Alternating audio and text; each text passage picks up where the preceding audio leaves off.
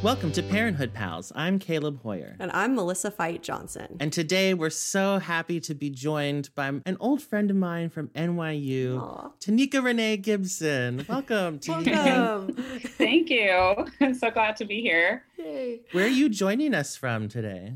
I am joining you from Culver City in Los Angeles. Ooh. that sounds so nice. It's so cold right now in Kansas. yes. Yeah, I think it's like 75 degrees. oh man. Oh, so it's jealous. 20 in New York. oh. well, we're so happy you're joining us to discuss Parenthood today. What's your history with the show Parenthood? I just started watching it. Um, heard the I came highly recommended by my dear friend Caleb Hoyer.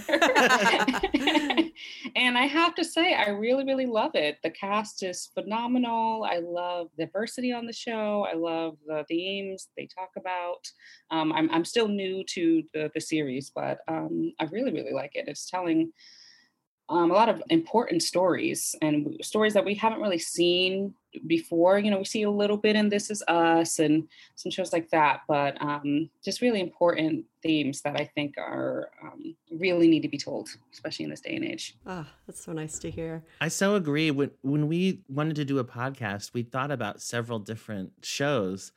And I'm so glad we went with this one because the stories that it tells, I feel like lend itself to discussion yeah. more than a lot of other shows. Yeah. Because everyone deals with these kinds of relationships and it, it feels very universal in that way. Feels like mm-hmm. everybody has something to relate to on this show too. Like it's just mm-hmm. kind of incredible. So well, can you tell us a little bit about Team Gibson, the family that you grew up in and your family today? Um, so I grew up in a, a host of different families. Um, so, you know, I was in foster care when I was born, basically born into foster care. And then I was adopted when I was four years old by a family in Massachusetts, and they were African American. And um, that family was interesting because um, it was a single mother, and she really she was quite religious, and she said that God told her all of her children would be saved and go to heaven. So she wanted to adopt all the children that she didn't have. So she had five children and adopted five more children. Oh wow! Wow! My goodness! and had a you know a bunch of uh, foster extra foster kids. So it was a lot of kids. You know, sort of orphanage. Like I usually describe it as like a religious orphanage of sorts. And so, needless to say, you know, we grew up in church. We grew up, um, you know, with a, a, a true um, faith in, in, in God yeah, it, it wasn't the the most amazingly stable family. I think because of how big it was, and she was just a single mother. And I would also kind of describe it as um pretty abusive, you know, mm. if we're just going to be mm. explicit. Yeah. Uh, and so I, I did. I was able to get out of that family situation. Um, I, I got a full scholarship to a private high school when I was in ninth grade. And in my junior year of that year, my first adoptive mother passed away from breast cancer. And I was wow. to be placed back in foster care because there was no one else that could take me. Mind you, I'm like thriving at this school. Yeah. I'm a straight A student. I'm in every musical, I'm the lead in every musical. You know, I was the girl that did every extracurricular activity. And so, um, you know, I was going to be placed in foster care and taken out of the school and placed in public school and I just, you know, I, for me, that was like the end of the world. Like I, yeah, know, totally. Every, every, the school was like in every fiber of my being, you know? And so I went to the courthouse basically and, and petitioned to be emancipated so I could go back to the school. The MacDuffie School is the name of the school in Massachusetts. And, um, and you were a freshman when you did that? No, I was a, a junior. Okay. So it's oh my gosh, but, before my 17th birthday. That's incredible. But still a child. I just can't continue. Was that so I'm just, scary? I'm just, yeah, it was so scary because I was like, "This is my last chance." Like, yeah. I can't. There were 25 kids in my class. You know, I was like, I can't go to public school. It's just I.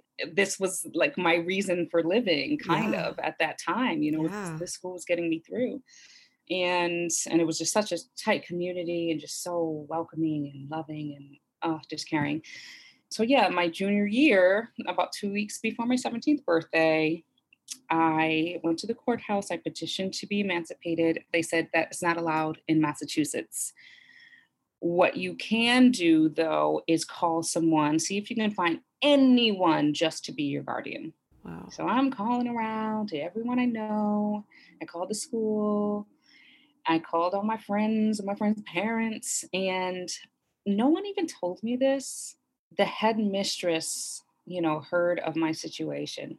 Uh, of, of MacDuffie School heard of my situation, and she was alerted to what was going on. But she, I don't know if she realized it was so dire to the point that I'm like, at the courthouse. If I don't find somebody by five o'clock, I'm on my way to foster care. You oh know. my God. Ugh.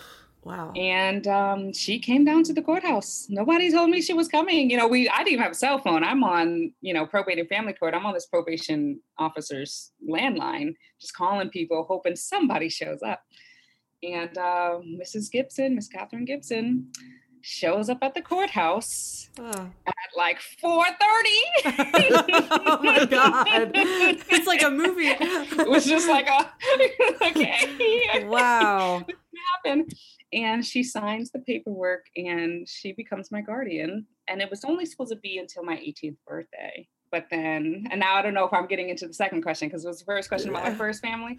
Because this is going into my second family. Yeah, do it. That's great. Yeah. um, so, you know, I would describe it. Have you seen, you know, we've all seen Annie, but specifically the one with Audra McDonald. Ah, yes. Yes, ABC, yeah. yeah.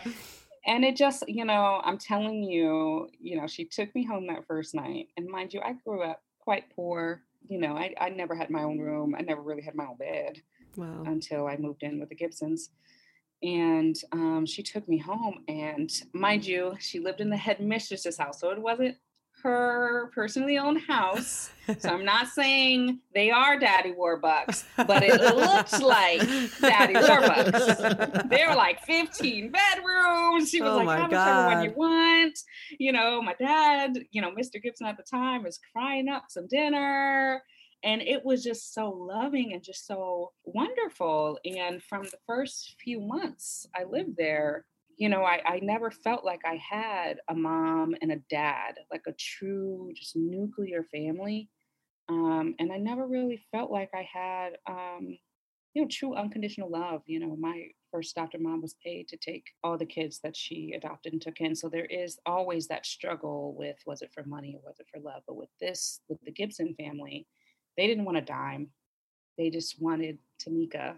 And mind you, I wasn't particularly close to Mrs. Gibson at school. She was, you know, the headmistress. Like you would look at your high school principal, you know, like uh, yeah, no. and I was very nervous about what the situation was going to be. You know, like, I you know, I was a great student, but I was like, am I going to have to make straight A's? Am I like, what is the situation going to be? yeah. But from the minute I walked in, it was nothing but just total unconditional love, and and they're white and atheists. I grew up very religious. Wow, and- yeah. And, black and um, in the gospel church, you know, and my dad plays the cello. It's just the total opposite end of the spectrum with where I, where and how I grew up. Wow. Um, but it was amazing the conversations that were had. My dad, when he, you know, the first few months I got there, was like, you know, just trying to relate to me. It Was like, I planted some collard greens in the garden. Did you notice them? Like, no, but I, I see your effort. I see that effort, though. Thank you. That's precious. Oh my gosh.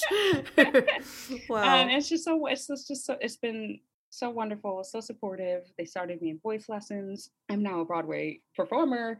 You know, they it really my life just kind of took off once I became a Gibson. And then so Wait, I'm sorry. So you weren't singing until you were with the Gibsons? I wasn't singing classically. So I, you know, I grew up singing gospel you were church. the yeah, and you were the lead in the musicals and Yeah, stuff. I was the lead in the musicals, Okay. and it was a raw talent. But I never had a voice lesson. I didn't know how to read music. Because And I listeners, I should have said Tanika's voice is like.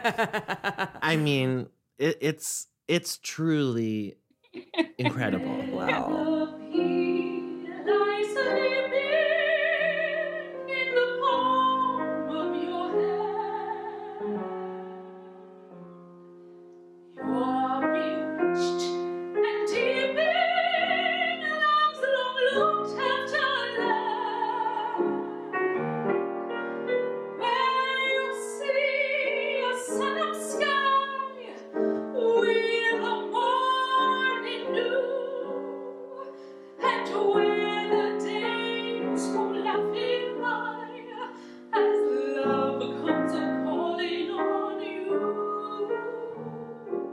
Just a gorgeous, gorgeous voice. Thank you, Caleb.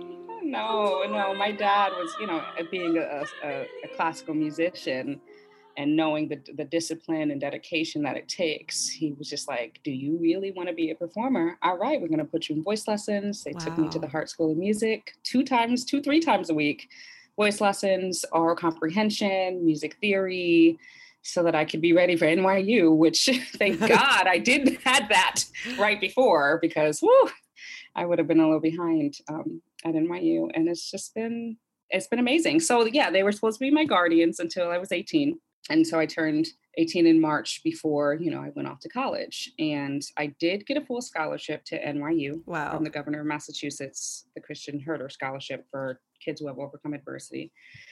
And so they they asked me in the summer before I went to NYU. They said, you know, we love you and we truly consider you our daughter. We consider you a part of our family, and we'd love to adopt you if that's okay with you as my first adoptive mother had passed away and I'm considered an orphan. And I just cried, you know, I just couldn't believe, I couldn't believe my luck. And I, you know, I wrote my college essay on this, I, you know, how I just always wanted to have dinner with my mom and dad. Uh. And for them to to do that, you know, they went from Mrs. Gibson, Mr. Gibson to Catherine and David to mom and dad. And it this it has just been such a beautiful journey. So they said, you know, we don't want to mess up your financial aid, which you work so hard for mm-hmm. and which you deserve. And I didn't think they should have to pay for my college since they took me when I was like 17. So they adopted me second semester of senior year of college. I was 22 years old. All my college friends came, you know, Aaron came, Jessica Fishenfeld came. And so my I got a new birth certificate, new social security card with Tanika Gibson. Uh. That's one of the greatest stories I think I've ever heard. And this is the earliest in a podcast episode I've ever cried. I think so. That's, a, that's amazing. I'm so thrilled that it worked out that way. That's just kind of incredible. And, and it's especially um, incredible, like just the talent that you have, and then the fact that you were able to thrive and have that love and all of that. I just, I'm so happy. and I just met you. you know, it does make me wonder, and maybe this is a stupid question, but you know, you mentioned that growing up you were a straight A student and that's how you got into this private high school. I would think, I mean, it's hard to be a straight A student under quote unquote, you know, normal circumstances. Mm-hmm. When you are in a house with all of these children and resources are stretched so thin and there's abuse and where do you think this conviction in you came from to maybe latch on to academics as a way out or um, mm-hmm. i don't know just how did it occur to you to to aspire to those standards i don't know i just honestly, I remember early on sort of looking around, and, you know, of the five kids that were adopted, I was the only one without a biological connection. Mm. And at first, that's really, really saddened me because I just felt like I had no one that was, you know, really close or like kin, you know, like actual blood. And in the end, that saved me because I looked mm. around, I said, You're my family, but you are not me, and I can choose to be who I want to be. Hmm. And I remember I was young, I don't know, first or second grade, knowing that education was the only way and seeing um, the, the lack, sort of lack of it in the family I grew up in and just going so hard for it throughout my entire schooling and it just never stopped. I still am a, am a straight a student. I ask my voice teachers ask my acting teachers ask any director i've worked with. You know it just sort of that trait of um, just discipline and hard work is has stayed with me and saved me.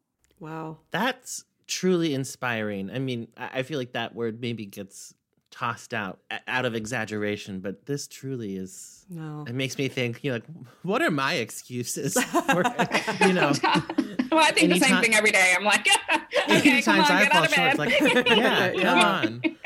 Well, and I'll tell you, you know, just as a, a teacher, just my perspective, it's it's so rare to see someone work so hard at all, you know, and and I, I've I've tried to like have conversations about the importance of education. And and it seems like so often if people don't grow up with that message they don't internalize it. So i think it really is extraordinary that that you latched onto that at such a young age and, and knew. And because mm. i have a lot of students who give up you know and it breaks my heart. And so it's just yeah. Yeah, yeah. and you, you said you're a teacher. I will also give a lot of credit much of the credit to my teachers who saw something special in me, who always took me aside and told me, you know, stay uh. on the straight and narrow. If they saw me getting a little, you know, running with the wrong crowd, no, no, no, no, Tanika. Yeah. You know, this is what you're supposed to be doing.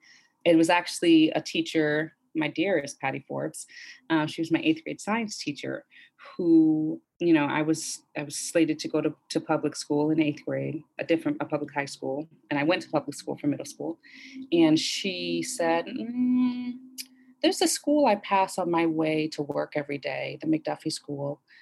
And I think I think a private school might be better for you. And wow. she called the school and said, if you accept this girl, your school will never be the same. Ugh. And she helped me with all of my applications. You know, I didn't have a strong parent figure at home. And she helped me get in. She's the only reason why I went to the school, which is the only reason why I was adopted again in the first place. So wow. it's teachers, teachers like you, oh, Melissa. Well, that's very nice. Oh my gosh.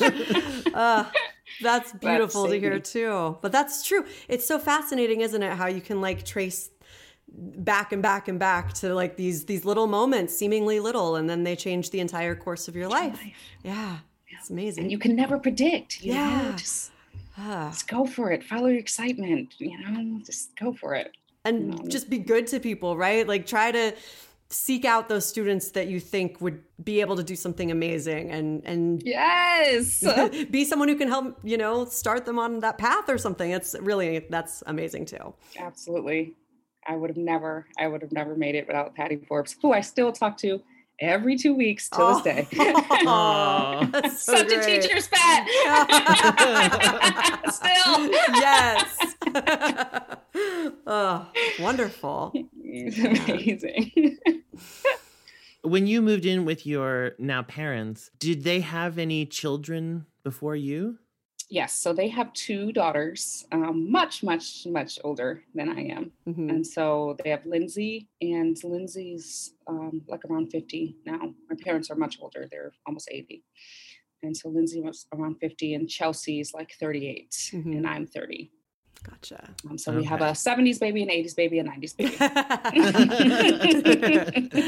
oh, that's cool. Oh, nice. That's cool. And they're they're wonderful. They were, you know, of course, you know, they did not expect their older, you know, late, later 60s parents to be adopting this black girl from the inner city. You know, they, I'm sure that was a huge surprise for them and the entire family. But everyone really welcomed me with open arms you know, of course, we had the race conversations and the, the conversations about just different cultures and, um, you know, how I grew up versus how they grew up and just finding um, similarities and differences and just really talking that out. Mm. Um, and it's, it's opened up my mind and my world about other cultures you know i feel like we have so many assumptions or different stereotypes or and to re- be able to almost you know, to kind of cross the line and really just really get to know someone on an intimate basis. Yeah. I feel like um, one, that's how healing starts in this world. Hmm. and because that's how it started in my own life and then continued in their lives. But also I feel like just um, love conquers hmm. all, you hmm. know, and and we just got closer and closer and closer and that love just grew and grew and grew. And um, yeah, I, I can't, it's so, it's crazy to think you know, I've had biological parents whom I've met. I've had my first adoptive parents, and I've had my second adoptive parents. And it's like when I think of mom and dad, I think of my mom and dad. Yeah. It's only been thir- 13 years, but I, I think of my mom and dad. Yeah. Really eight years since I was adopted, but 13 years since. Yeah. Yeah. Mm. Well, I think it's safe to say that's the best answer to tell us about your team that we've ever had. Yeah, truly. I have a great team. I didn't start uh, with a great one, but it's great now. Uh, it's amazing. Uh, I'm so glad. Man. Well, and we obviously uh, we're happy to have you on to talk about the whole episode, but we we really were interested in the kind of perspective you could offer on the adoption storylines yeah. storyline going on on parenthood right now So let me get our housekeeping out of the way first. Okay. Today we're discussing Parenthood Season 4, Episode 14 One Step Forward, Two Steps Back. yes. I just couldn't resist. I'm very glad you did that. it's not even exactly the same words, but it was all I could think about as I saw the title of the episode. But it was written by Bridget Carpenter, directed by Lawrence Trilling. It originally aired on January 15th, 2013. And here is the DVD synopsis Julia and Joel struggle with a difficult decision involving Victor. Crosby and Jasmine are frustrated with Renee, causing tension in the house. Meanwhile, Christina helps Max fight for a cause that he is passionate about. So the episode begins with Joel and Julia in bed, kind of discussing where they are at with the whole Victor situation. I just keep trying to tell myself that it's gonna be okay, but I don't know that. I don't know. I don't know if it's gonna work. Ever. We should finalize it. What? I think we should finalize it. You know, just talk to the lawyers, file the paperwork, dot the I's, cross the T's. You know, if there's anything that's gonna tell our boy that he's a part of this family, that's it. I just think we need to, you know, just take the leap. You do, huh? Yeah, I really do. I just. I'm sure of it. I wish I were. So throughout this storyline, we've been getting mostly the parents' point of view, Joel and Julia. And the show hasn't really presented much from Victor's point of view. And Tanika, I'd be especially curious to know from you when you're a child and there's all these adults making decisions about you and about really fundamental things in your life, like where you're going to live and who you're going to live with. What is that experience like? I used to, you know, think of myself as like a monopoly piece. And Mm. it felt like people were just moving that piece around and you didn't really have any control over where you went. So I really um, relate to to Victor immensely.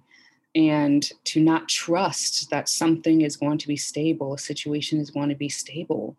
And so, how can you ever let your guard down? How can you ever start to have emotions towards this new family, especially at that young of an age, when you're just you know it's not mature enough to really place words to these type of feelings. And I think when they when he said, "Let's just dot the i's and cross the t's and do this thing," um, it just brought tears to my to my eyes because I know how that feels to to lie in bed and wonder, "Is this my last night here? Did I do something wrong? Did I upset them? Did I, did I say something that Ugh. that wasn't great you know um you know am I, am I being good enough to, to stay for them to love me right. and when you get adopted i'm you know when my parents adopted me at such an old age a lot of people said it was just a formality. No it was not a formality to me. Yeah. it meant the whole entire world that they truly wanted me enough to sign on that dotted line and, and, and promise that they will be there forever, that they will love me unconditionally, that even if I'm good, even if I say something that's not so great, or I break a glass, or, or I get a bad grade, oh God forbid, yeah. that they will still love me and it's not going to affect their love for me.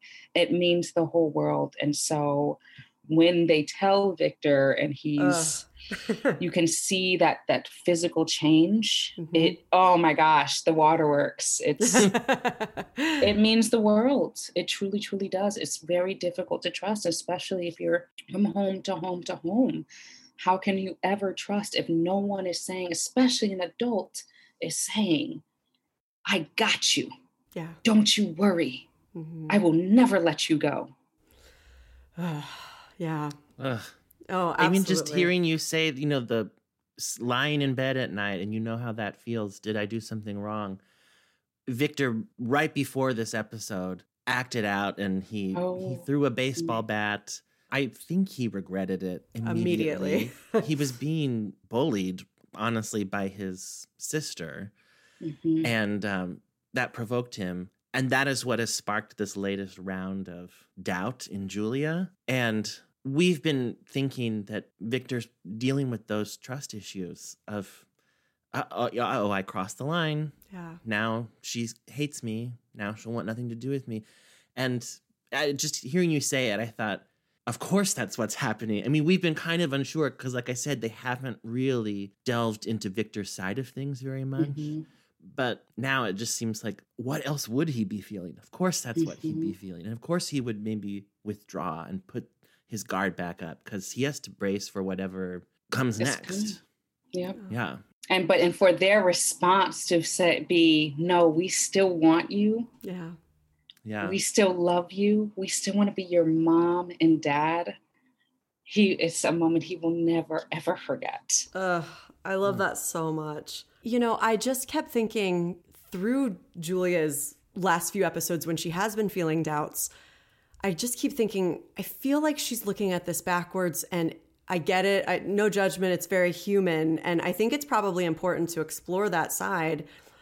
But at the same time, I'm like, the way she's like, he doesn't love me. Well, uh, how would you describe Victor's adjustment to your home? It's been great. Oh well, yeah. It's it's it's good. It's there have been some bumps in the road. Well, that's normal. That's what I keep saying. Yeah, Right. It's absolutely normal. Uh, you know, he's a great kid. He's uh, really funny, and he's a little shy at first, but he's not withdrawn. He's just. He I doesn't see- love me.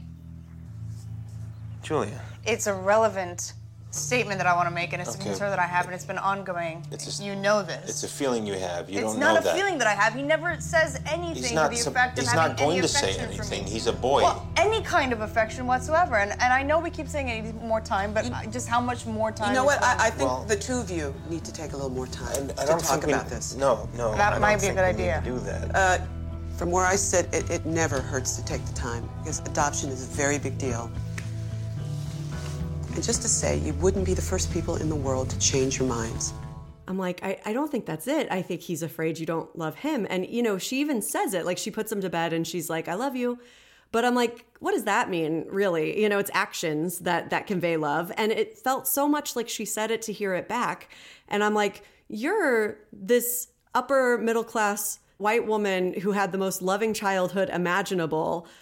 like, for her to be like, I need this kid to love me. It's like, no, he needs you to love him, Love him. and truly love him and not just performatively sort of say it because you want to hear it back and that's how you think this is supposed to go down. You know, like, it, mm-hmm. I, I don't know.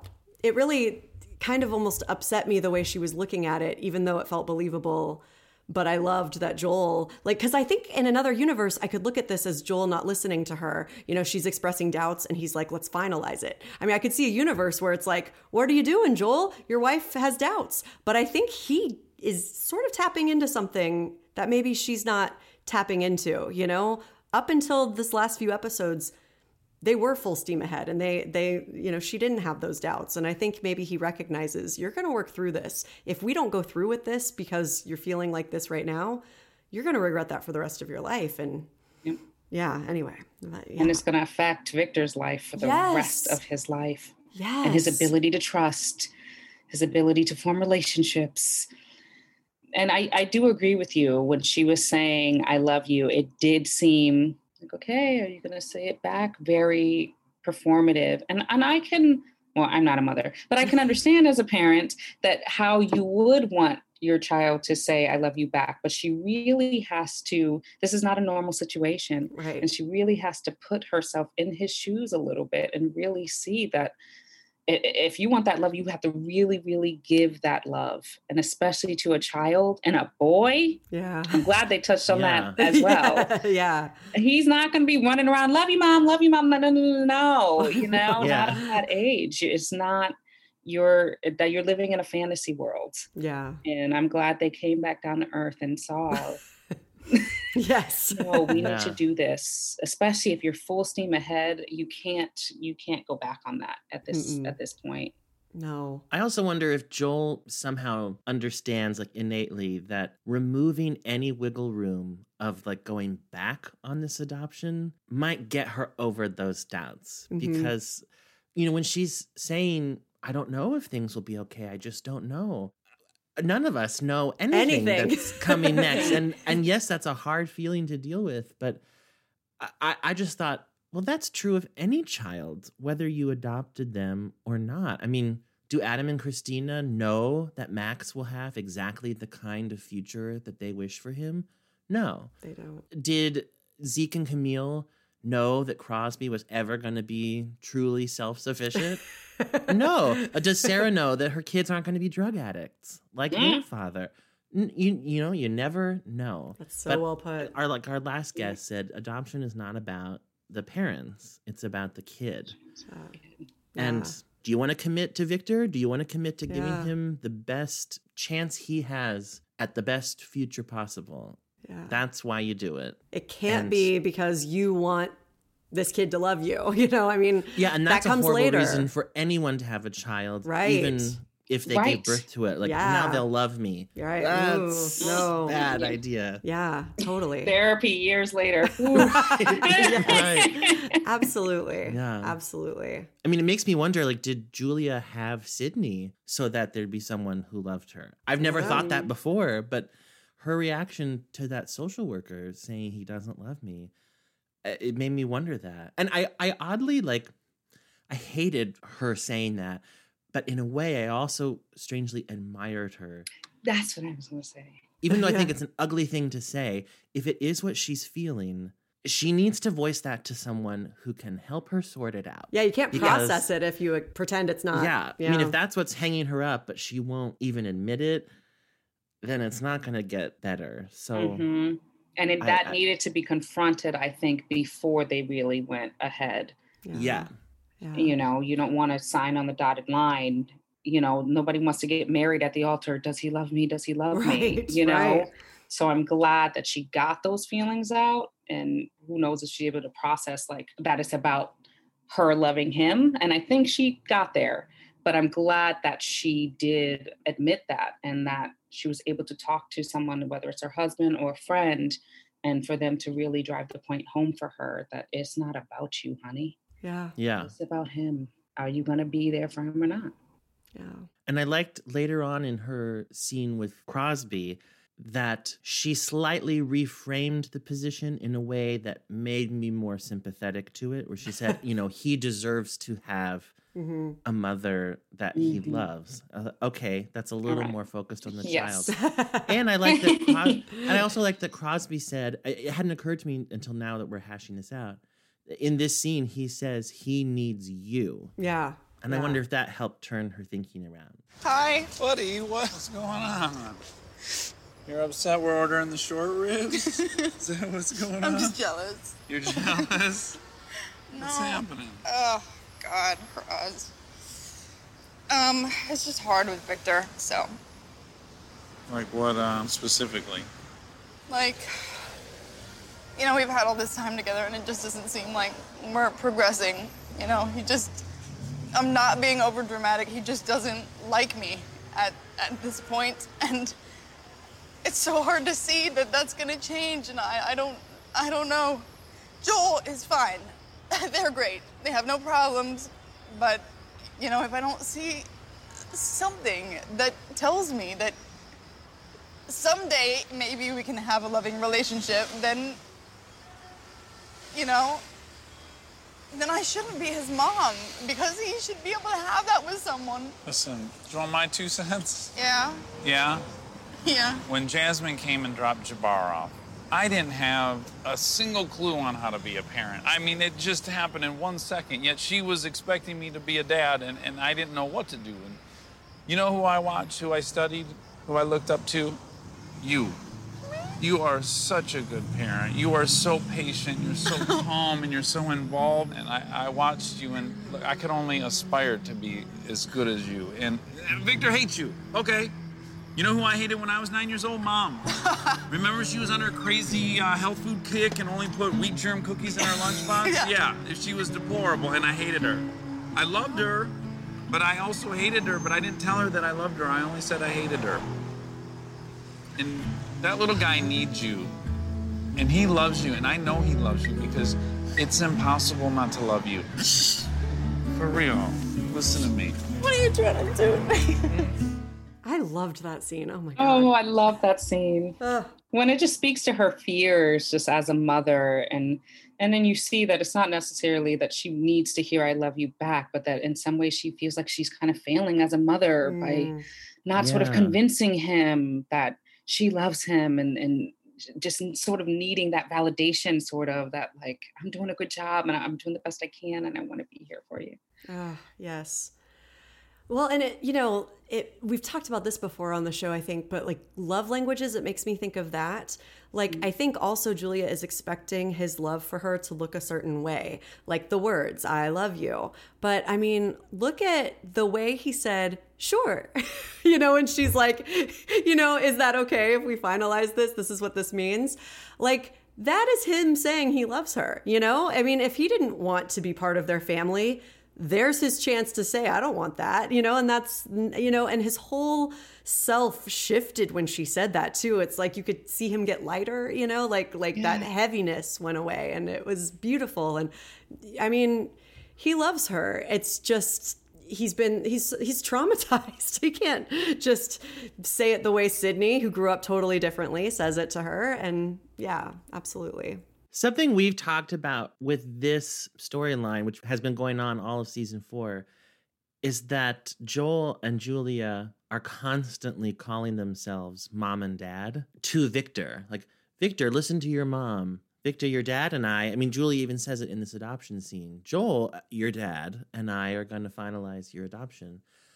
With you and your parents, what was that transition like? When did they, you know, you said earlier they went from being Mr. and Miss Gibson to Catherine and David and then mom and dad.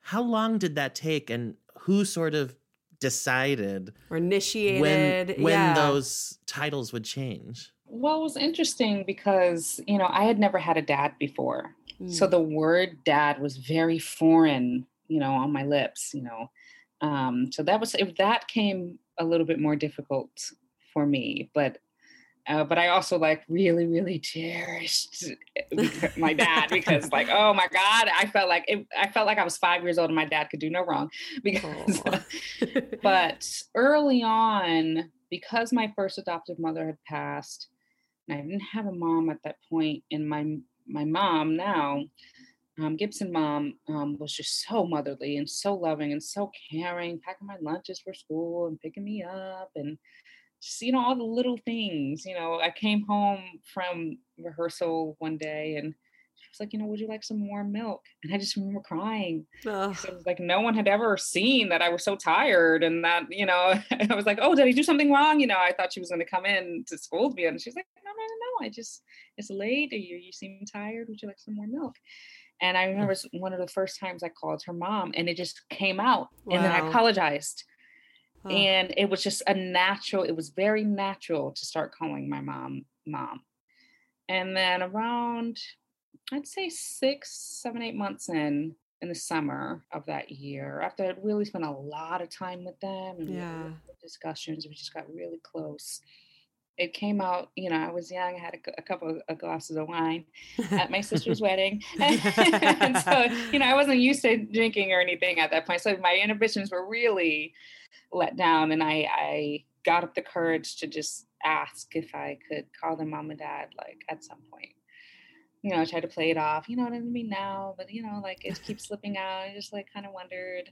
Aw. And they were just, it looked like they felt so honored and so um, elated that I would see them in that that light in that way.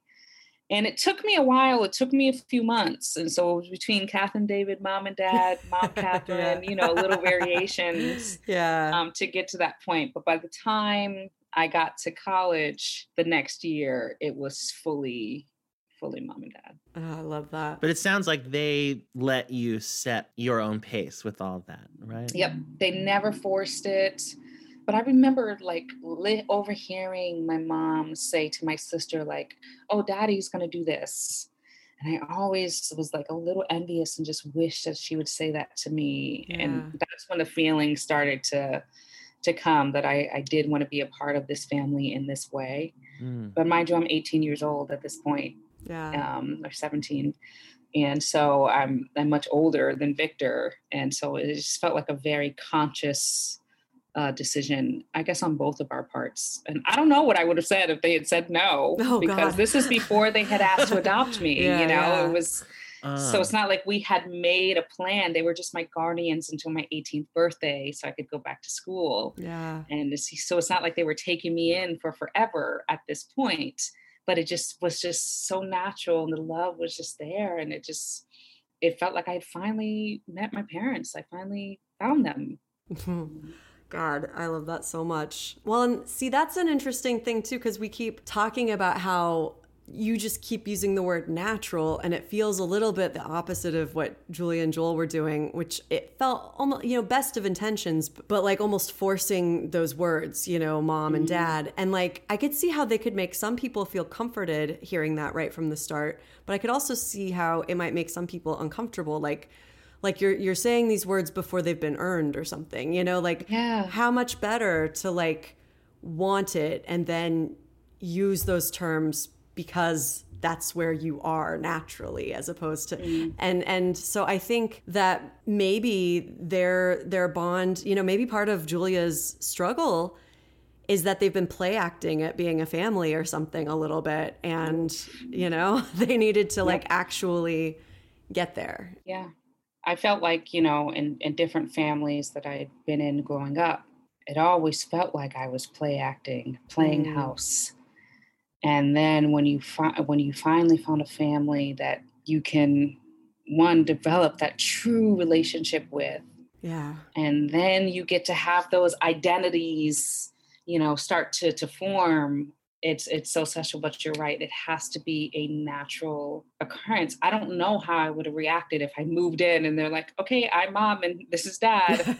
yeah uh, mm, who do you think you are? Kind of, right You know? right yeah But that trust was built. You know, the time was put in, the conversations were had. Um, that sort of intimate relationship. My dad always used to say, "There's two types of relationships: there's an intimate relationship and there's professional relationships."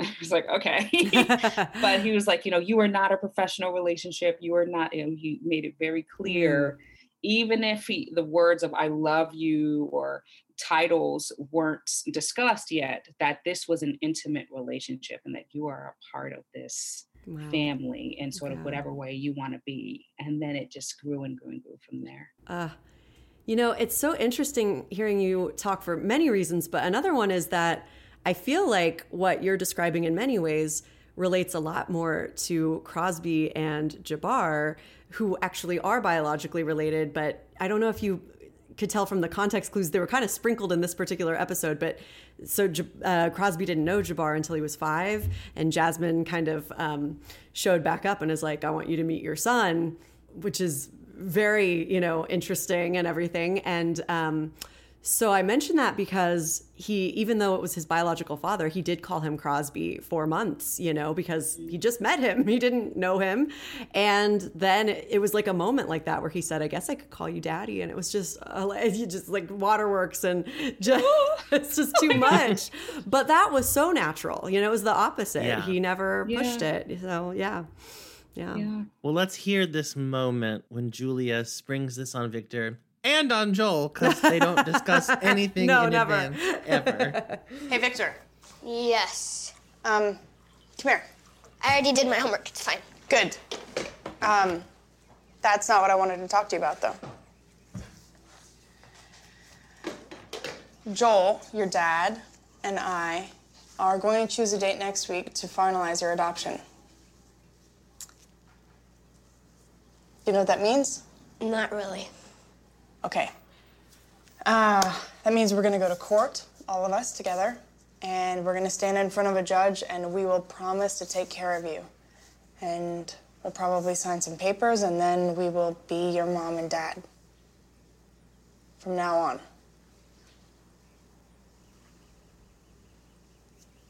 Does that sound good to you? Sure. I'm gonna go get my backpack. Okay.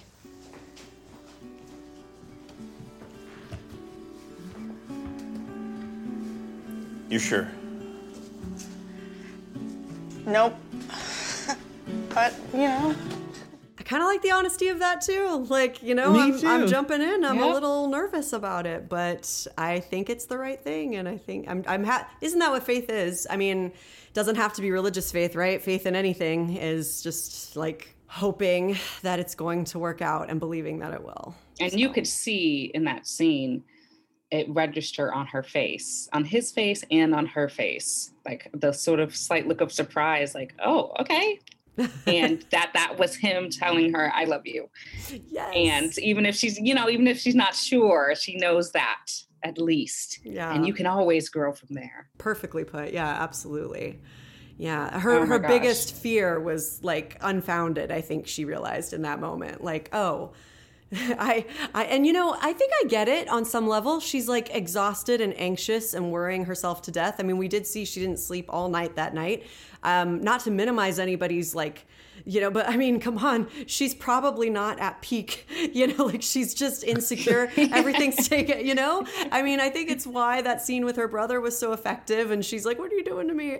Like she's just let her fear lead and you know instead of just trusting that this is the right thing and that he does love her. And i think in that moment she's like i've almost been being silly like and and not to condescend to her but like i think she just once you see it you know she's like oh i've got this all wrong. So and i just i just feel so much for victor you know. I will say you know my parents asked to adopt me right before freshman year of college.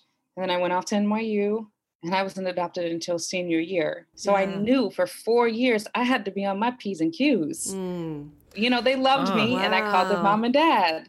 But I, there was always a little chance that they could change their mind. And gosh. it wasn't until it was official and i'm telling you i can't i can't describe to you the feeling of Wow. it being a hundred percent official having the same last name knowing that me calling you mom and dad now is not us you know acknowledging our, our relationship but still i don't want to say playing house but it just until it's like official it, it sort of felt that way i couldn't you know, I, I knew I had a family and I had the support in college, but that weight still wasn't off my shoulders fully Yeah. until we went to the courthouse wow and signed on the dotted line.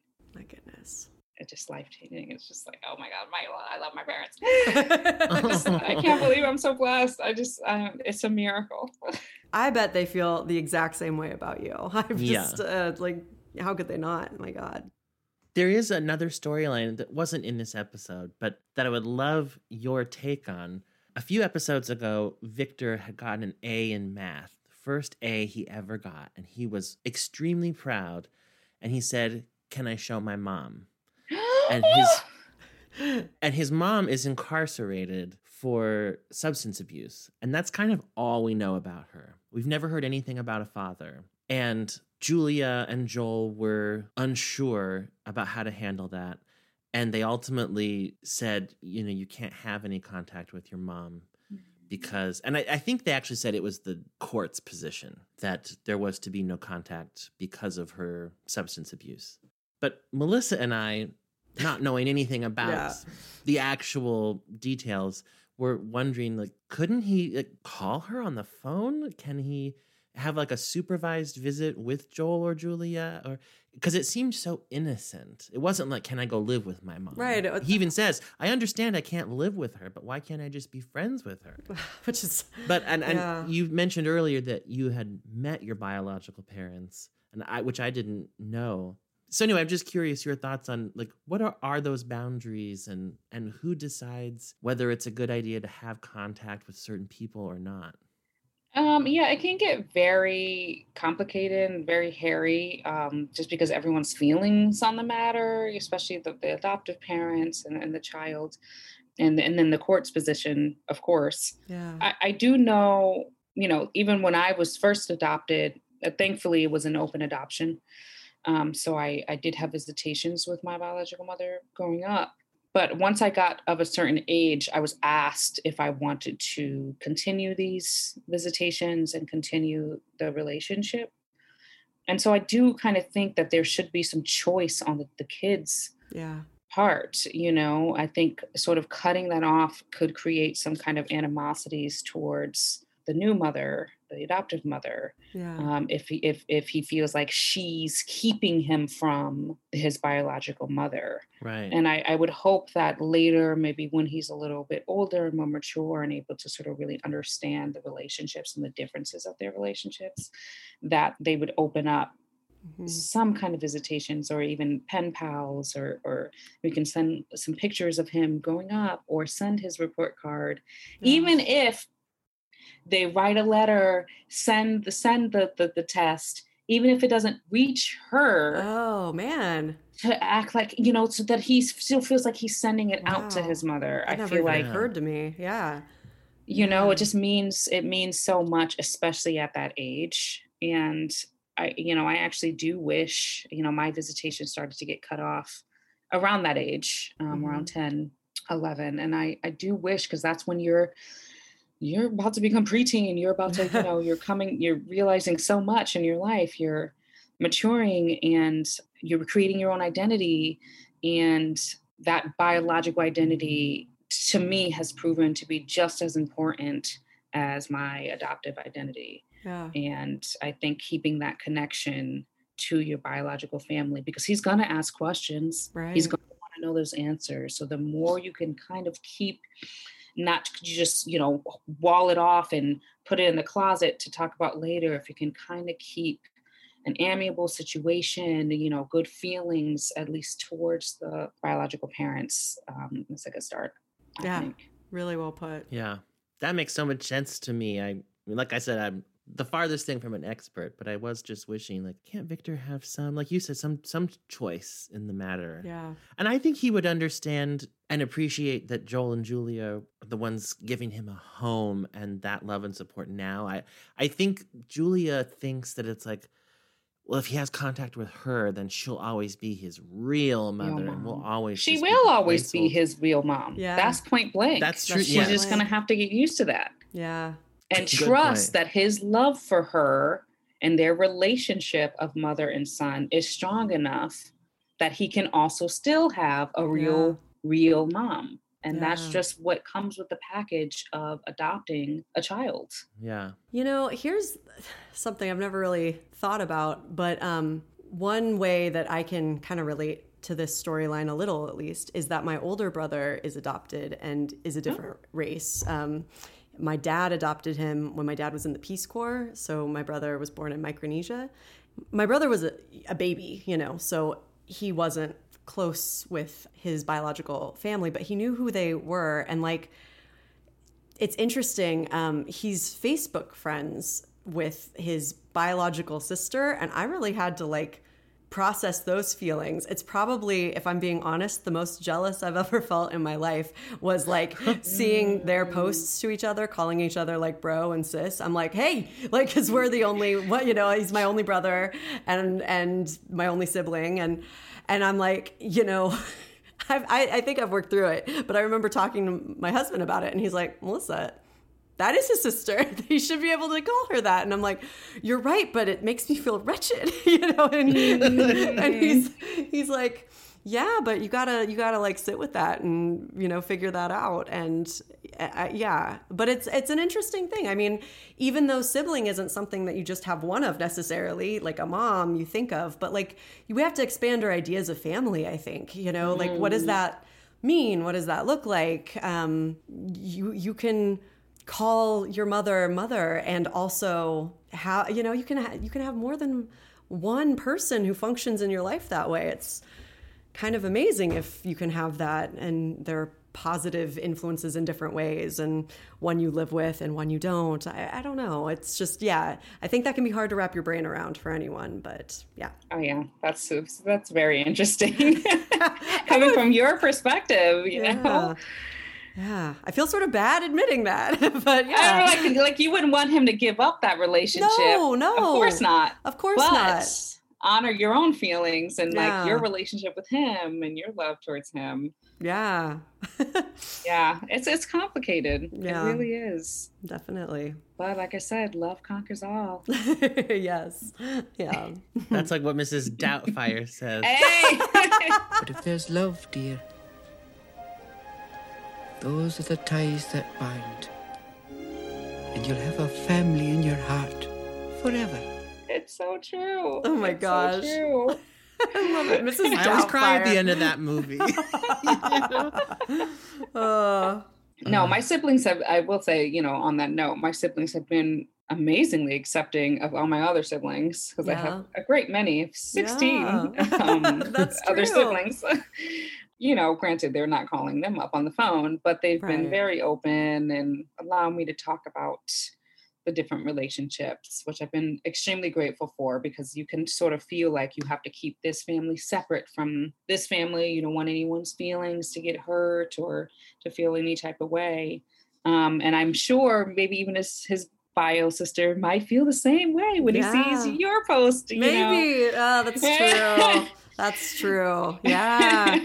That's that's a good point. And you know, yeah, I mean, that's I, and I wouldn't want her to feel that way. Like that's terrible. And I got to grow up with him, you know, and this is yeah, it's it's all very complicated. That's true. I got to grow up with him, but like she looks just like him, and of course I don't. You know, it's oh. it's a really interesting thing. Yeah. And oh, anyway. Oh, and as a, a adopted child, I, I have to say, I don't have like anyone who looks like me. right. Because you know, and just to have that connection, I'm so Yeah. happy he has that connection. Yeah. To have someone who looks like him, oh my gosh, I can't wait to have a child. I Oh. can't wait. I never had braces. You see these teeth? Yeah. I want a child with nice teeth. but you no, but gotta a pass that like, on. Yeah. I gotta pass that on. You know, like I only had a few, a few visitations with my biological mother, and she looked very different Wow. for me. And I have a few pictures of my biological father. I met him when he was much, much, much older. He was had me when he was 63, so he was in a nursing home when I met him. And so I don't know. And then so my siblings on my biological father's side are in their 70s Wow. and I'm 30, you know, Yeah. and so I don't have anyone that looks like me. So how special he has that. It really is. Yeah. Yeah. It really is. and how special he has you. Oh, thank you. I like how both can be true at once, right? Like it does it. It's not either or. Yeah. Mm-hmm. Yeah. and gosh, here I sit with just two siblings who look very much like me. That's but true. now I'm realizing what I take for granted. You know, I don't even think about it because that's all I've ever known. Yeah. But gosh, I am so fortunate. Yeah. Well, anyone would be fortunate to look like my beautiful sisters. Aw. But, but yeah, just uh, it's. I think it's even great for me coming from a very you know quote unquote traditional family to understand all the different ways families exist and work because it makes me grateful for the way that my family exists and works. And Yeah. And that's why we need stories like parenthood. Oh, yes. yeah, That's so a right. nice, nice tie-in. Yeah. yeah, totally. so we can really view these other families in different ways and see how complex it is and Yeah. the different relationships and how they come together and and relate that back to our lives. It's it's, it's so important. I love that. yeah. You know, I will say, you know, I saw when I saw this, it really pulled on my heartstrings. And, you know, as I said um, earlier, to see like This Is Us, it Mhm. was like they're mentioning adoption on TV. Right. You never hear that. yeah. Yeah. you know? Ugh. It's it, it needs to be told. These stories need to be told. Absolutely. One of my favorite shows. I love that show. Oh my Yeah. gosh. I literally am Randall. Yeah. Well, it's crazy. I mean, I it's maybe the most I've ever related to a show cuz like I'm the same age as the big 3 and then like my dad died when I was in high school just like them and I have a brother who's a different race, you know, like I'm like, boy, there's like my dad was an alcoholic, but he was also like recovered and was like larger than life and kind of amazing. It was just like I don't know. I think about that all the time and yeah, like it's these kinds of shows, I think what they mean to people, parenthood, this is us. I'm sure there are more like that, but it just there are shows you watch because they're fantasy and you escape, but man, it's really cool to like see yourself in something. And yeah, Mhm. yeah, it's very cool to Mhm. feel seen. and then you don't feel like your life is so different or your life is so crazy or i don't feel like my story is so crazy to see it up on tv Yeah. you know And there's so many other people who have stories like this. And boy, you're right. Like you, the Randall connection, man. That is that is. I really am Randall. Wow. Yes. Absolutely. Even with like this, like type A. Like yes. well, he's the best character. I mean, my God, he's so love cool. Yeah. Yeah. Well, in other news, we're not done with the vending machine story. Oh God, uh, uh, this the this has been like a season long arc that like who cares? Like, If you can believe it, that yeah. Max wants his vending machine. I mean, uh, I know the rejoicing, and I just love the confetti skittles. The- yes. Although I couldn't stop thinking. Where are those Skittles coming from? Because she got healthy snack Right. ones, and like once he realizes that that is what has been brought in, isn't he going to be furious? So, so those are my little dangling threads that I could. Maybe it's all fruits and vegetables and Skittles. Yeah, and she's like, Skittles. "I'll get some Skittles for Max." Sugar-free Skittles.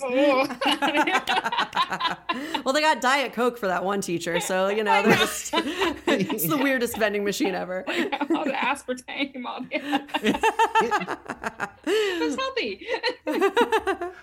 I think this uh. certainly qualifies as a storyline net. It, Yeah. it did not It's not a feel on full equal storyline. No. equal dramatic weight with the other No. storylines. But um, I, I just took a handful of notes. One fun fact is that the kind of blondish, brunettish PTA mom, Lydia is apparently her name, although I don't think we ever heard it. But she's played by Amber Jaeger, who is Sam Jaeger's real wife, who plays Joel.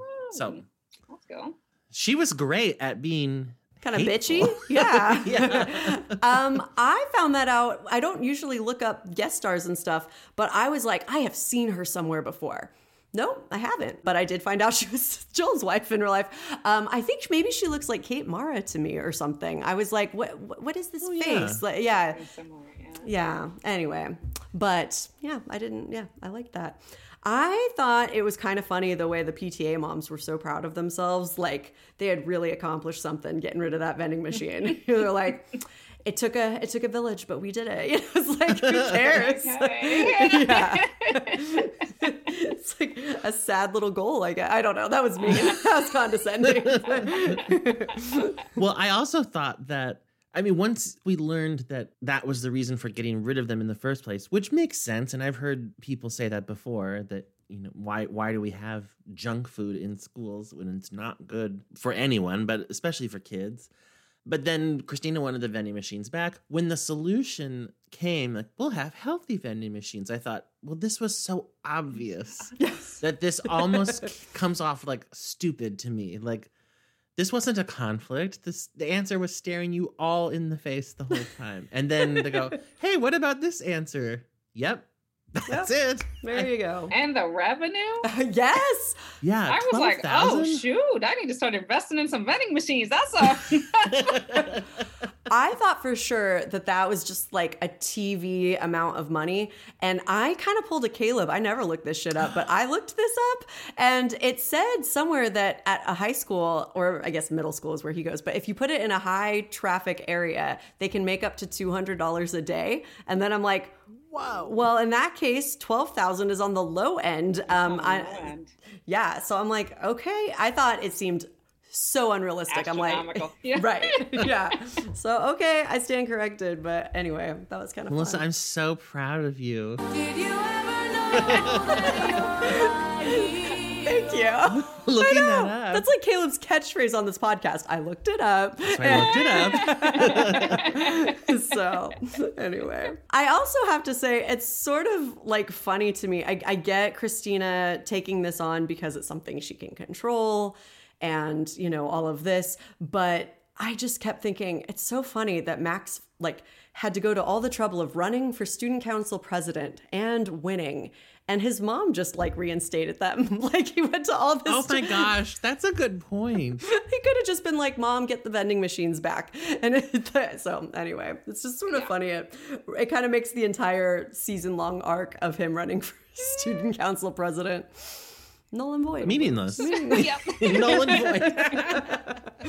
So, anyway. I I th- agreed with you though about the like that it's something she could control, and that sort of ties into the other storyline at in this episode, which is the return of Ryan. Oh yeah. I t- didn't. Re- I mean, I knew he came back at some point, but I didn't remember when. So when Zeke got that phone call, it's like, who's calling him? And it's like, oh, Ryan's back already. But I thought that Zeke's advice to him was pretty good. I mean, I, here's another issue I know nothing about. PTSD or veterans reintegrating into society. But it seemed like the advice of pick something small Mhm. that you can achieve, that you can control, and just start there. I thought that was a good bit of advice. And then I did think, like, well, that's kind of what Christina's doing, isn't it? There's so much in her life she has no control over right now. But if Yeah. she can get those vending machines back, hey, I, I did something. Mhm. And I thought Ryan picking that job was maybe not the wisest choice. I'm like, well, you quit it. It's not like you were fired, although maybe that'd be worse. I don't know. But it's like, well, but you, you chose something and you went back and you made it happen. Yeah. Yep. I did enjoy that that storyline gave us a chance to have Amber and Camille together. Ah. I just love that combination. Are you all right? Yeah, I'm okay. I'm just like thinking about some things. Yeah. Ryan? Yeah. What's he been calling you at 3 a.m. too? No. Why? Did he call you guys? Well, you know, Zeke's been working with him, you know, looking out for him. And that sounds bad. Is it? Is he okay? Oh, or- no, no, no. He's. No, he's fine. He's moving in the right direction. He just still has an awful lot of stuff to work out. That's all. Wish there was anything I could do to help him. Well, try not to make it your burden. It's not. No, take it off those shoulders. And uh, come on, let's get these pies in the oven. Come on. Okay, all right. I'm ready. I also just loved her advice. I think sometimes it takes hearing it from someone else who you respect and trust that you don't have to make it your problem. Yeah. Amber's a wonderful person and a compassionate person, and she loves Ryan. Of course, she wants to help him. So I'm glad that she had someone as supportive as Camille to say, it doesn't make you a bad person if you don't take this on. Yeah. Probably the best possible advice. You can't save him for himself. He Yeah. has to do that. Yeah. And I, I liked that when she went to see him, you know, we talked about the Bravermans having no boundaries. She would not go into his apartment. Yeah. And I thought, good. And not, nothing's nothing bad's going to happen if she did. I mean, they thought- would have slept together. I'm I mean, sure yes, of it. yes. And The that would have boundary been bad would have because evaporated. She broke up So with yes. him. They- Yeah, yeah, that's what would have happened. Yeah. Yeah, But I really expect, because that's, I mean, that can be hard to do. To Yeah. say, I'm here because I care about you as a person, but this does not mean we're back together. we're just together. automatically back together. Yeah. Mm. And she stuck to it. And you know, it's funny. Normally, I would say the advice she gave Ryan is terrible, actually, because it was like, don't take no for an answer. And I'm like, aren't we all unlearning that? Like, that you have to, when someone tells you no, you should accept that no. But I do think when I did my second watch of this episode, I realized how terrible Ryan's first attempt with Joel was. For some reason, I didn't realize just how presumptuous it was. He didn't say he was sorry. He just sort of like swept in and was like, Yeah, I want it back, you know? And I'm like, Joel is a softie. You could wear him down really easily. Bring him some donuts and say, I'm sorry. And then he will give you his job back. He'll totally cave. She is right about that. Yeah. And so then I mm-hmm. felt more okay with it. I also weirdly thought in that storyline, you know, when when you say like you never know what someone else is going through. Mm. So treat them with kindness because maybe they're dealing with something. When he first goes back to Joel, Joel is dealing with his wife, Yeah. unsure if she wants to adopt their son. I mean, Joel sees him as their son for Yeah. sure. And when he goes back the second time, Julia has just Yeah, that's true. committed to it. And I mean, also he had donuts. So, but That's a good point. I thought, you know, maybe that makes a big difference too. If like you're Sure. just catching Joel at a better time when his his life feels like it's kind of realigning, and before it didn't. There's no way Ryan could know that, Right. but Mhm. Gosh, that's you know, fascinating. maybe yeah, if you none get of us can deprived know. of something, yeah, maybe if someone you know reacts to you in a bad way, maybe it's not you, maybe it's them, maybe they're just going through something. And I always think it's me. I mean, I think most people do. Mhm. It's something I've been learning a lot, trying to remember. Everyone thinks it's about you, but everyone is thinking that. so other people are not thinking about you, they're thinking about themselves, Themselves, too. yeah. So don't worry that they're thinking something bad about you. Yeah. They're worried you don't like them. I feel like as a teacher, I'm constantly having to remind myself that, like, if they're rolling their eyes, it's probably not at me. It's probably something else. Yeah. Yeah, I always tell myself nobody's thinking that hard about you, Tanika. Just calm down. Nobody- Yeah. That's perfect. And it's funny. I always think, oh, I'm being so caring by by caring how I come across to people. But then sometimes I'm like, aren't I being narcissistic? Really? I think everything's about me. it's an interesting Yeah. like shift in perspective. Yeah. Well, one other full fledged story Yeah. is this continuing love triangle Oh between. Sarah, Hank, and Mark, which to me is almost in vending machine territory now. I'm just kind of over it. I, I was like, are- I- she broke up with one of them. Aren't we done with this? No, we're not done. But there are things to discuss. I kind of thought maybe we should get Tanika's um, take on it. Just being freshly The dropped fresh, into this yeah. episode Okay. and not being sort of sick of it like we are. So, did you have any particular thoughts about, you know, Ray Romano, Hank, uh, Jason Ritter, Mark, you know, like just like, were you finding one of them more appealing than the other or anything like that? I definitely was going for Mark a little bit more. Thank you. Yes, that's It the just- right answer. He just Um, seems like fully there, like he really wants her. He's like he's ready to fight for her. He's ready to confront you for her yeah. and tell you like you better back up. Like this is my woman. I'm gonna win her back. And that I was like, okay, I was rooting. I just you know, as a new person watching the show, I found myself rooting for him. Whereas um Hank, Yeah. uh, he's you know he seems to me just seems a little lackluster on it and that he maybe not i don't know the full storyline but maybe he didn't really appreciate her when he had her i don't know i was surprised by the ending when he was saying like i'm i'm here i i Mhm. I, I guess I didn't. I don't know the full storyline, so, but I, I guess I didn't expect that based on the confrontation scene between Hank and, Mark earlier. I, I just felt like Mark really had that and then made his intentions very clear, and I felt like it was that confrontation that incited yeah. Hank's feelings a little bit more. So, Mm. mm, eh, if you need to be Uh, convinced, if you need to be, if you if you, if you need that sort of male ego to kind of come in or that competition to go get your girl, eh, I don't know. no, that, that's fascinating. Like, It was so interesting to to hear like how this is sort of coming across. Because, well, now Caleb, I gotta know what you said. You're over it. Like, what? Yeah, what were you thinking? Oh, well, I mean, just the. I guess I kind of feel like at this point, Sarah doesn't deserve Mark anymore. no, And I so much prefer that- Mark, but I also think Me yeah. too. But it's like the fact that he, I get that he would still have feelings for her. Yeah, But like, oh, I didn't fight for her. Like, I you you gave her so much grace, hmm and she took advantage of that. And I just feel like Mark, move on with your life. yeah, I mean, I guess I mean he certainly has the right to do whatever he wants. yeah, And if he wants her back and if he thinks if he could get her back now, I think her relationship with Hank would end. hmm And that would be a comfort to him, I think. yeah, And it is funny to look back, like when he confronts Hank. You know, the, the, the more I think about everything that happened with me and Sarah, the more I realize that what you did was was calculated and manipulative and cowardly. Whoa, whoa, And I- whoa, whoa! I don't know. I don't know what you're talking about. Well, you, you kissed her. You kissed her when you knew that we were engaged. Are you gonna deny that? all right, look. Okay, so no, you're not gonna deny it. So you, you think it's okay to kiss another man's fiance? Listen, listen, listen. I don't calculate to kiss anybody. Okay, so just relax and and, and maybe walk around the block once. And I don't need to take a, breath, walk around the block. I, I'm fine. I just came here to tell you that I am still in love with Sarah, and I'm going to be the classy guy that you never were, and tell you to your face that I'm planning on taking her back.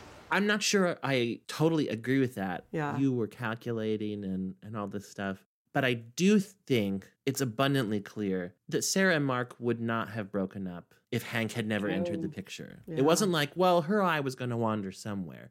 I don't think that's true. I don't I think for whatever reason, under God's blue sky that she latched on to Hank. Yeah. It was something about him uniquely that drew her to him. And if if that hadn't happened, they'd be married by now, probably. Mm, it's heartbreaking. I do think it's a really interesting wrinkle that I always wondered why doesn't she tell Mark, like when they were together, why didn't she tell him that Hank kissed her? Why, and then I'm like just as puzzled, why does she tell him now that they're broken up? And then I'm like, on some level, does she want to be back with Mark? And this is her signal to him, like, help me get out? I don't think know. that's a valid interpretation. Maybe. I mean, I don't know. I mean, I really didn't come to the podcast today planning to say that. I'm just sort of thinking out loud here because I'm like, why else would you do it if you're like, well, I just wanted closure? That's not closure. That's opening it all That's opening up. Pandora's box. yes, that's the opposite of closure. Yeah. Well, and she said that he asked if, you know, if she ever cheated on him. It was like in the spirit of honesty. No, I never cheated on you, but there was this one incident. While we were still engaged. Yeah. And I'm like, well, what's your definition of cheating? Number one, like Hmm. you, you didn't sleep with him, and yeah, you didn't initiate the kiss. And I wonder if, I mean, because in the episode when she and Mark broke up, and then she was just kind of like by default with Hank, Yeah. it really felt like, well, Hank's sloppy seconds. This is all I can get. So now I'm just with Hank. And I feel like she regretted how she had treated Mark. And that makes this interpretation so much more interesting. Like, she probably just assumed, well, I've ruined it. He would never take me back. Right. But if now there's this sign, well, maybe he would. Well, okay, let me be totally honest so that I don't have to worry that you're going to find out about this kiss and then it's all going to just blow up again. Wow. But now I it mean, is. Blowing up again. now it is. And I like how she just sort of acts totally like, what did I do? And I'm like, you, I mean, not that I'm like blaming her or anything, but it is sort of funny. She's just like, I brought donuts. And he's like, everything's blowing up. And she's like, I don't know how that's possible. I'm like, you don't? I don't know. Like you. Have we you did not learned? yes. That was another So- thing I felt in Mark's confrontation with Hank. I didn't disagree with anything that Mark said, but on one hand, it felt a little manufactured. Like, well, Some it's a TV show, so we just want a real love triangle. And but then also, you know, I certainly don't think that Hank is innocent, but I do think Sarah's transgressions far outweigh Hank's, at least as Mm. far as Mark is concerned. hmm I'm like, Mark, how are you this mad at Hank, And not at but Sarah. not Not at mad Sarah? Because he loves Sarah. I mean, that's I why. get. it. I mean, Yeah. of course. You But, like, forgive but the Hank person you love and Hank blame didn't the person any you don't. promises to you to be Right. faithful. Yeah. Sarah did, and she broke those promises. So, and because I, also didn't think she was uh, totally honest when she said there was no overlap. Like, okay, There was but we emotional need- overlap. Yeah, you need to define what you mean by overlap. Yeah. No, you Mhm. did not sleep with Hank while you were engaged, but You were thinking about him. Yes. yeah, Yeah. constantly. And lying to Mark. And yeah, there was overlap as far as I'm concerned. Me too. And as much as I love having Jason Ritter on Parenthood, and I still think they're having him totally keep his integrity as a character. And I, I loved almost everything he said to Hank. I like that he's saying I'm being straightforward and you snuck Yeah. around, and I think that's true. I didn't really like I'm going to take her back or like win her back or whatever he said. I'm like that's a little possessive and that doesn't feel totally on brand for you, but okay, whatever. Everything else, and I do like the idea that he's now recontextualizing everything, knowing about this kiss. That would throw a person like, Yeah. wait, hold on. You were manipulating this whole thing over here and I just gave up. So I guess I can see it from from that angle, but I'm also like, look, you're successful and cute and smart and charming. Like just find someone who will appreciate you. just move on and Yeah. yeah, so And Hank's a sad sack. yeah. I, you know. Yeah. I don't see that. I don't. Right? What's I actually, the I, appeal? What's the I appeal? did feel a little bit bad for Hank in the last scene with Sarah, just a little. You told him about the kiss. Why'd you tell him about the kiss? I I don't understand what's happening here. I'm just asking why would, would you? No, why you're would you just tell him something You're, like that? It was not. why would I tell him something planned, like that? Because nothing. at the time we were engaged, and he asked if I ever cheated on him with you, and I didn't. So I wanted to tell him the one thing that did happen, and I don't know why that's upsetting to you. It's upsetting. I don't want this. I don't want this. I, I don't want to be the jealous guy. I don't want to be involved in this drama. I didn't want this. I didn't want anything. Okay, well you don't have to have it. No, but but but but It happened. I didn't calculate it, I didn't manipulate it, it happened. Well, no one was accusing And I like you. it, I like it. Oh, you do like Yeah, it? yes. Okay, thanks. I didn't know. I wasn't sure. But I don't like, I don't like where it's gonna end up. How, where's it going to end up? Because I can see, I can see what's happening. I, I know I'm screwed. I Why? just, because, Why do you say that? because I'm into this. Okay. I never heard that from you before.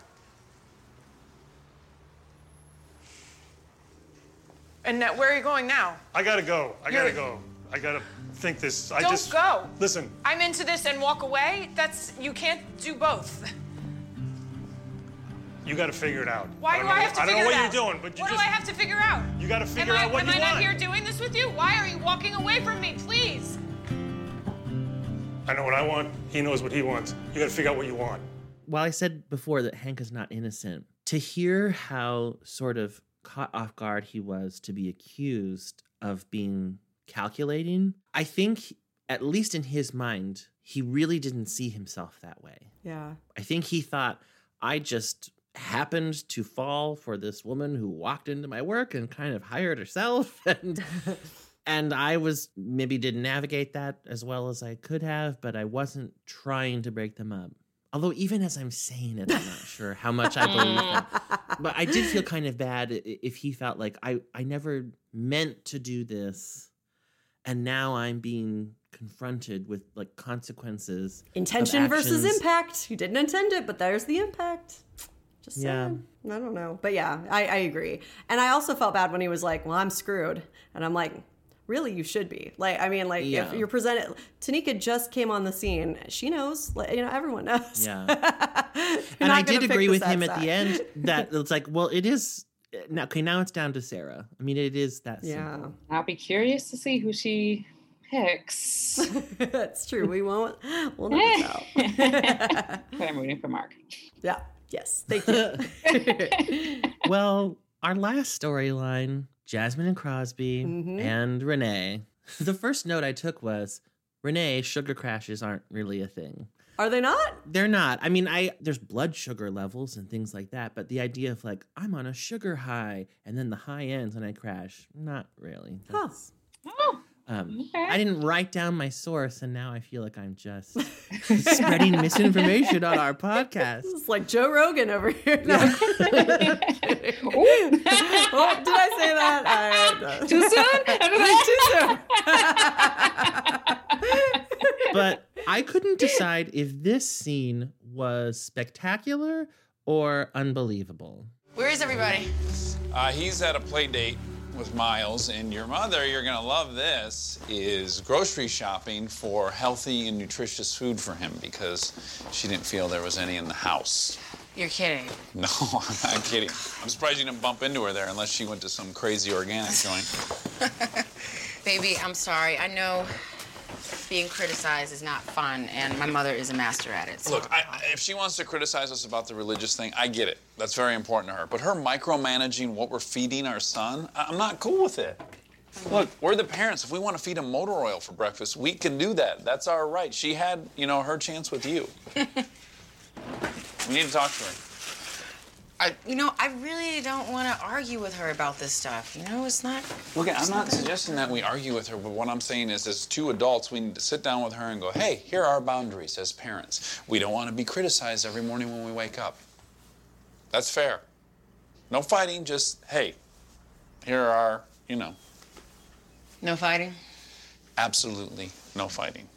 Promise? I promise. boundaries. This is something the Bravermans don't have, and it's amazing that They someone never t- set No, boundaries. ever. So that was really something. Yeah, and usually Jasmine is the one offering up the very reasonable advice, and Crosby is the one who should be listening to it. And now here, like the tables were flipped. I was like, wait, Crosby's coming out with the adult rational plan, and Jasmine's going, I'm not sure. Yeah. What? Well, what was your take on this particular storyline, Tanika? Like, just kind of coming in on this situation, living with the mother-in-law. Well, it seemed like a theme of the whole episode was healthy snacks. You're right. Like you learn fast. We're Yeah, always looking for the theme. That's it, right there. Uh-huh. Um, but it also it seemed, you know, pretty classic with the the mother-in-law coming in, wanting to take the reins, you know, wanting to seem like she knows it all and and always finding something to nitpick. But I do agree with her also that you know you might want to have an egg or two for breakfast instead of that pop tart. I mean, but the argument that they got into with her, you know, I understand, you know, being the daughter, you don't want to argue with your mother. You do want to set boundaries. And I, I, I felt like Crosby was kind of crossing a line a little bit Yeah. in his tone. And, you know, I, I get your point too, but that's my mother. Like we can all talk as civilized adults and to to make me have to choose sides Yeah. I, don't, I felt like that was getting um, pretty pretty hairy, and I don't. I, I guess I don't know who I agree with in in the whole situation, but I do agree that there needs to be boundaries. I think Mhm. that the conversation needs to be had around boundaries, not who's right and who's wrong in this situation. And I think Jasmine was correct in trying to mediate the situation. Mom, you are right. We will buy healthier snacks, and not trying to just ignite the fire any any bit more and i felt like crosby was sort of making it just more about him and who's right and who's wrong something I don't like about Crosby that kind of goes along with what you said. Like, it seems to me like sometimes his desire to be like funny or or to make a point in as snarky way as possible, like almost takes over. And I find myself like being like, I, I kind of agreed with you. I was sort of on your side, but yeah, you're so rude right now that like when when he said that she said everything in a like In a very subdued, calculated manner, I would say. enough. In a subdued, calculated manner. No. You see, even slower. Great. Just stop, okay? Look, you're right. We should be more consistent with Jabbar, especially when it comes to his bedtime, okay? She's right. I mean, just things that he's saying to her that I'm like, I think you're right that they need to set boundaries, and you are right that you and Jasmine should be a unified team. It shouldn't be Jasmine and her mother versus you because this is Jasmine's family now. I mean, her mom is always going to be her family, but I think at some point you have to pass that torch and be like, okay, I stand with with this family, and now I have to sort of change roles from listening to what my mother says to making decisions as a team with my spouse. And I agree with him on that. But boy, yeah, the way he speaks to her, I'm like, "Ugh, I hate that. But then I'm like, I guess Renee was a little condescending to him as well, being like, calling it that the, was it the inmates are running? yeah. And it's like, maybe both of you are using elevated language in this comment.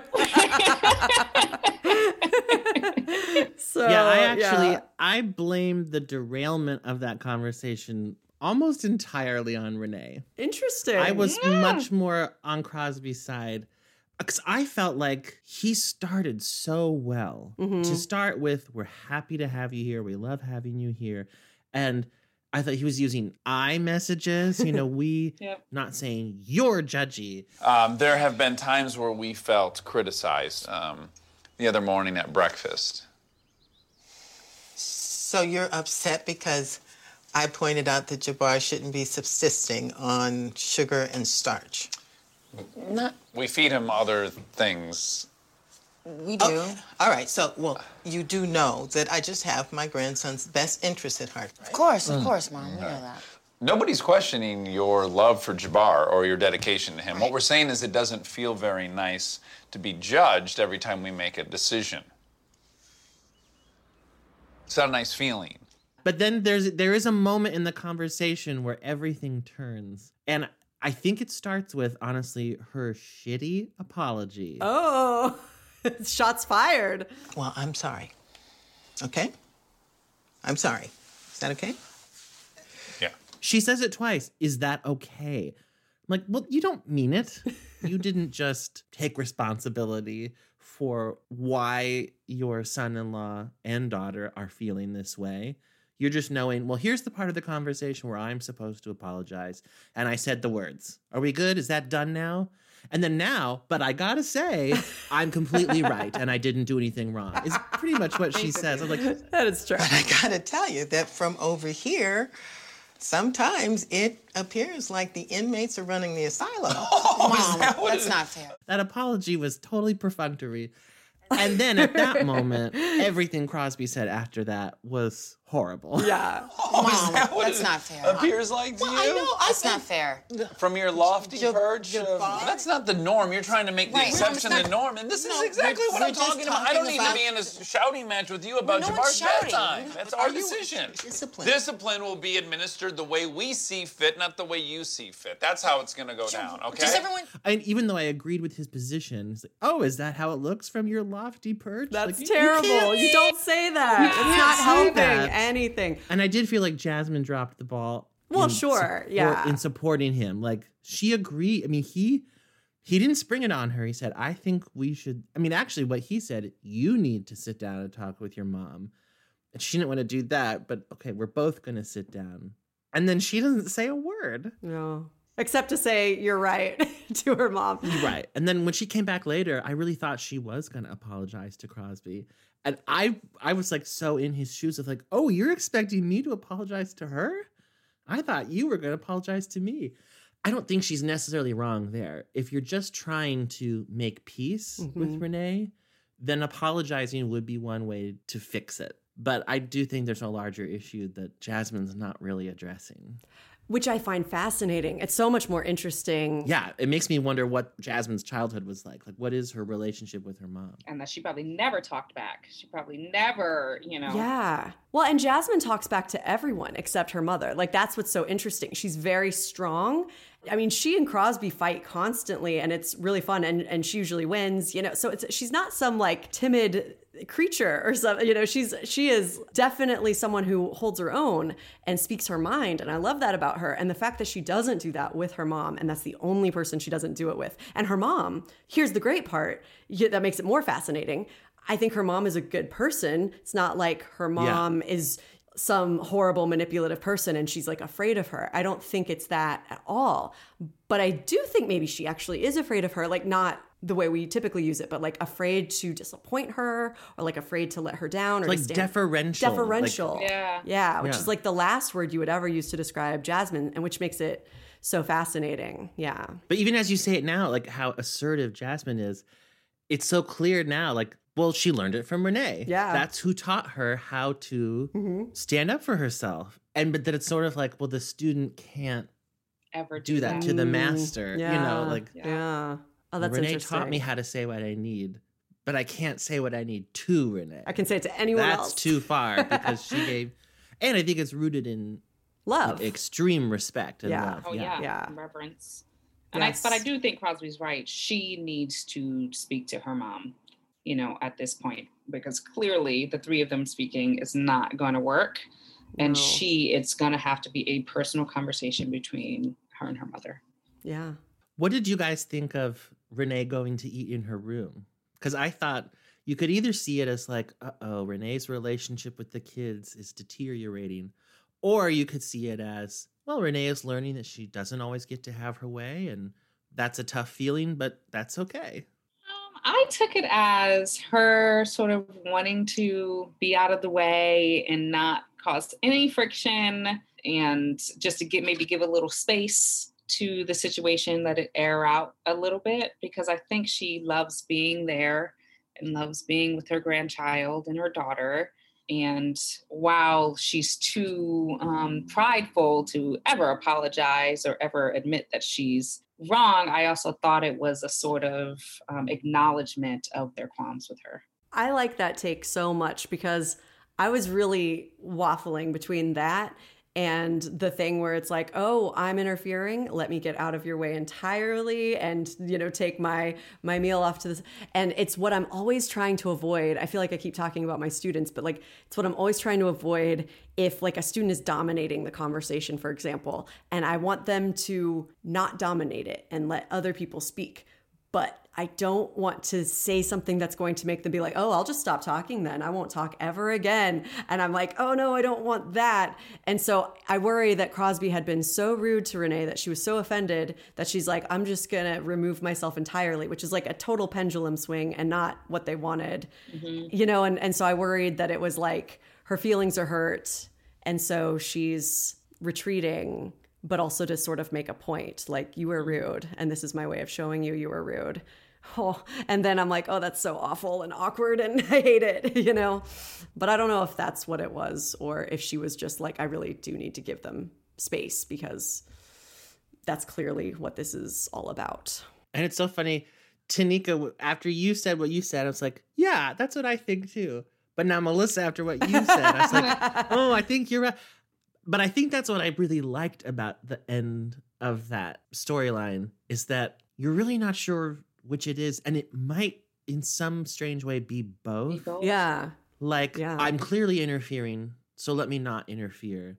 And I'm so hurt that I'm interfering and was confronted so disrespectfully about it that fuck you all, I'm eating in my room. You know, like it's maybe both like all wrapped up Could together. be. Mhm. And then it, it made me think of um, the title of this episode. Oh, Paula yeah. Abdul. it had me thinking about like the status of things in various storylines we get in this episode and that really only max's vending machine thing was a out and out success although I, even as i say that i guess not because like you said max didn't achieve it kristina did And he didn't want these dumb healthy snacks. This Yeah. is a bastardization of what he wanted. and then you know renee and the kids yeah they aired their feelings but did things actually get better or was it a one step forward two steps back like we hashed it out but we didn't fix anything Oh, and real quick, Caleb, I want to say that when you said that Renee's apology was shitty, I also thought that the way they started the conversation with "We love having you here," I thought that was just as perfunctory because Crosby does not love having her there. That's true. yeah. Yeah. So it was it was already off to a performative start. You know, like it was just yeah. So and there's I just immediately I heard them saying, "But we think you should go," like in the next sentence or something. Yeah. You know what Yeah. I mean? Like, yeah. good point Yeah. yeah Yeah, she's she's she's a smart woman. She hears we love the that she's like, okay, but where's the you know, yeah. And also, frankly, when she says "I love being here," she probably doesn't totally mean that either. it's uncomfortable for everyone, probably. I mean, I'm sure Yeah. she'd rather have remained in her home where she was for who knows how long. Yeah. That's the other thing. It's so. I mean, this is so relatable that people so easily forget, like a situation like this. This was not what any of them want. Right. Renee doesn't want to be interfering with them. She doesn't want to have to stay with them, and they don't want her to be there.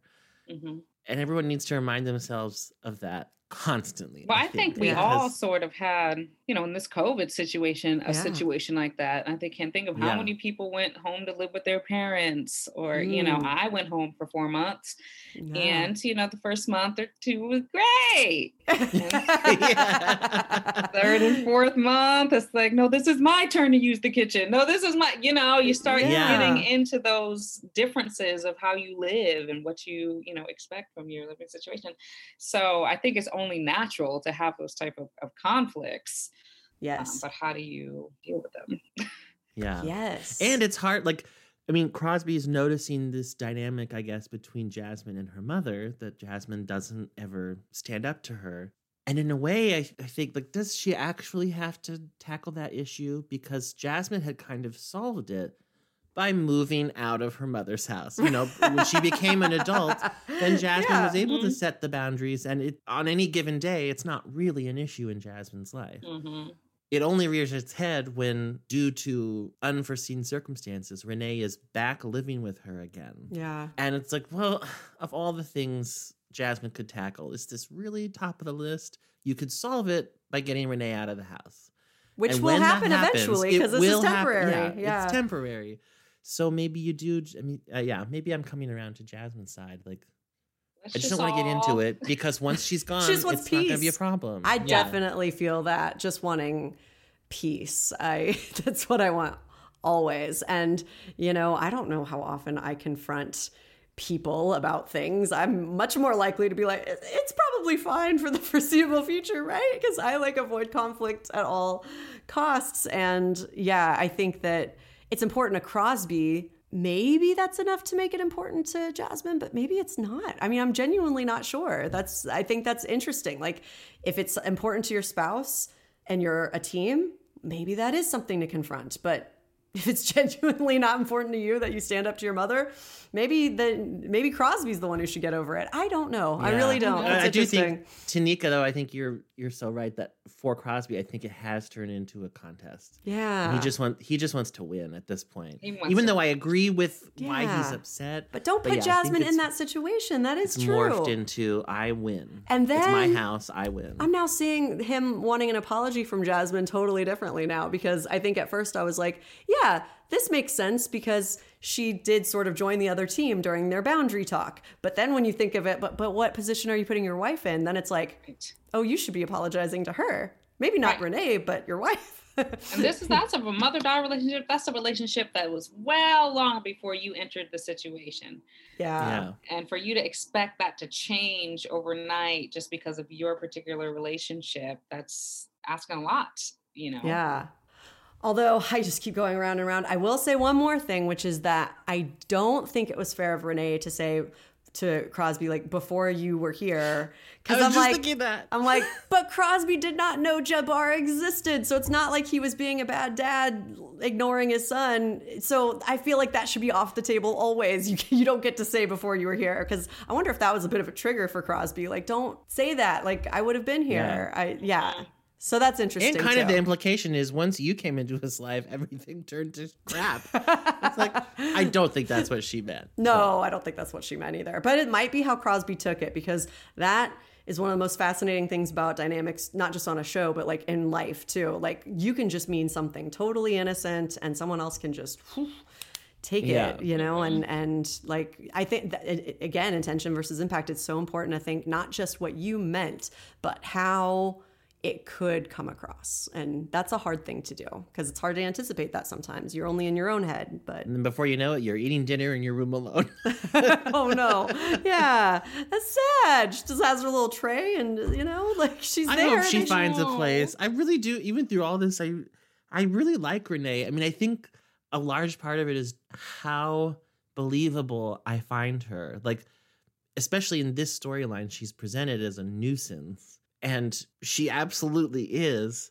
But that's so many people that I love in my real life. Like, well, if I had to live with them, yeah, they'd bug the crap out of me. But they're wonderful people. She's also such a good actress. Like Yeah. she's so funny. I mean, it, she says things to them that delight me. That if if she were like saying them to me, I'd be so hurt or offended or whatever. But like on the show, I'm like, that's amazing. I just love her.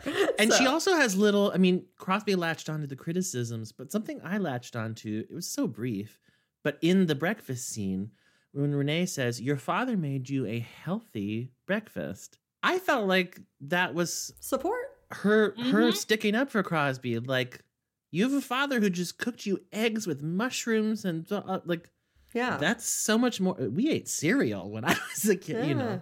Yeah. Someone cook you an egg scramble. And Tanika, you are right. Like earlier when you were saying that, you know, Renee has a point that he should eat the healthy food.